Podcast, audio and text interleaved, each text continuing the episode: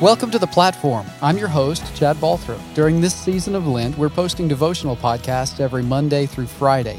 Today you get to hear from Lucinda Hicks. She's our Director of Facilities and really an incredible leader and faithful person in the life of our church.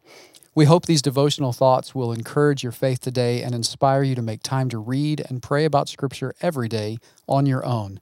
Let's listen to how God is moving in Lucinda's life today. Today I am focusing in on Proverbs three, verses five and six. Trust in the Lord with all your heart. Lean not on your own understanding. In all your ways acknowledge him, and he will make your paths straight. Memorization of Scripture can be difficult, and there are a multitude of different methods that can help with this. This year, our church is working to memorize Matthew nine, thirty-five through thirty-eight. When I was working on memorizing this passage, Proverbs three, five, and six, the method I chose was to draw it and practice it as a henna tattoo, the kind that washes away after a few weeks. I love this verse, and the process of studying and depicting it visually was very beneficial in helping me to further know God, His plans for me, His love for me, my own shortcomings, and how He helps me daily. The first line, trust in the Lord with all your heart. Trust is the firm belief in the reliability, truth, ability, and strength of God. Trust is not confidence that God will always give me the best or the happiest moments. I will experience sorrow and fear. I will be tested. The enemy will attack. God will grow me, and growing is often painful. I like to use the analogy of pizza dough. You throw it in the air, it spins around and around, it is stretched and torn, but through that, something is created better than it was to begin with. Despite the tests, growth, and attacks, I know God is there, that He has a plan for my life, not for my worldly benefit, but for His glory and my growth in Him. I know that my heart can never doubt that, or I get lost. I know that I need to trust in the Lord with all my heart, and that I need to protect that. For this line, I drew a flame, the Lord, inside a bigger flame, daily life. I also drew a heart on the top of the wrist, above where you count your pulse. Trust in the Lord with all your heart. Lean not on your own understanding. I don't know about you, but my own understanding is often muddled, chaotic.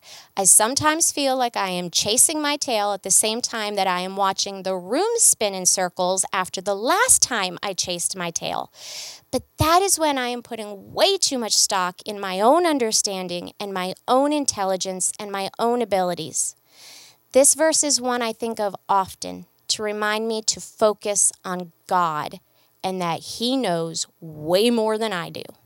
For this line in the henna tattoo, I drew a myriad of lines, dots, dark spaces, all going in different directions because my understanding is not clear like the Lord's is. The next line, in all your ways acknowledge Him and He will make your paths straight. Acknowledge our Father verbally through our actions, through gratitude, worship, decision-making. Give God credit for everything that happens and be grateful for it, good or bad, because we know God has a plan for us. It may not be a pain-free plan or without struggle and adversity. The wolf may be lurking on the fringe of your path at times. But this verse is a comforting reminder that the Lord will create a true course with Him walking alongside us, bringing us ever closer to Him. For this line, in my henna tattoo, I drew straight lines with dots that extend down each finger, representing the different ways that we sometimes go and representing the way God makes our paths straight. This is my prayer for all of us through this Lent season and also throughout this year as we endeavor to see people and move with compassion. Lord, you are our perfect Father, our Lord of Lords, our Prince of Peace, our wonderful Creator. And as we go through Lent and lean on you, help us to know you deeper as we trust you with all our heart. Help us to seek out your direction and guidance as we see and get to know those people you have placed around us. Help us to give you the glory for every success, every test overcame, every growth opportunity you present to us as we prepare for Easter and then throughout the rest of the year, and allow us to recognize not only the paths that you make straight for us, but to know how we can move with compassion.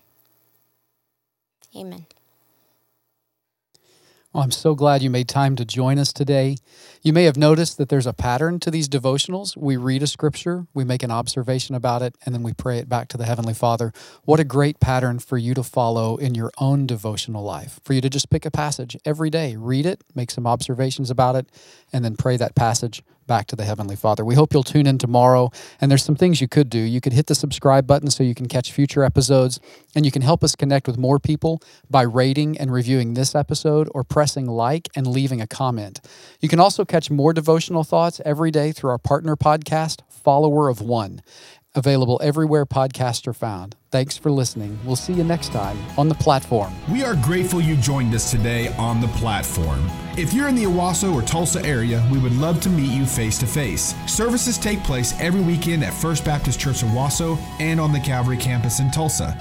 You can also catch us on most social media sites and online at f b c owasso dot org. We're praying that God will do something in you and through you that can't possibly be explained because of you. We look forward to how God will use you on your platform.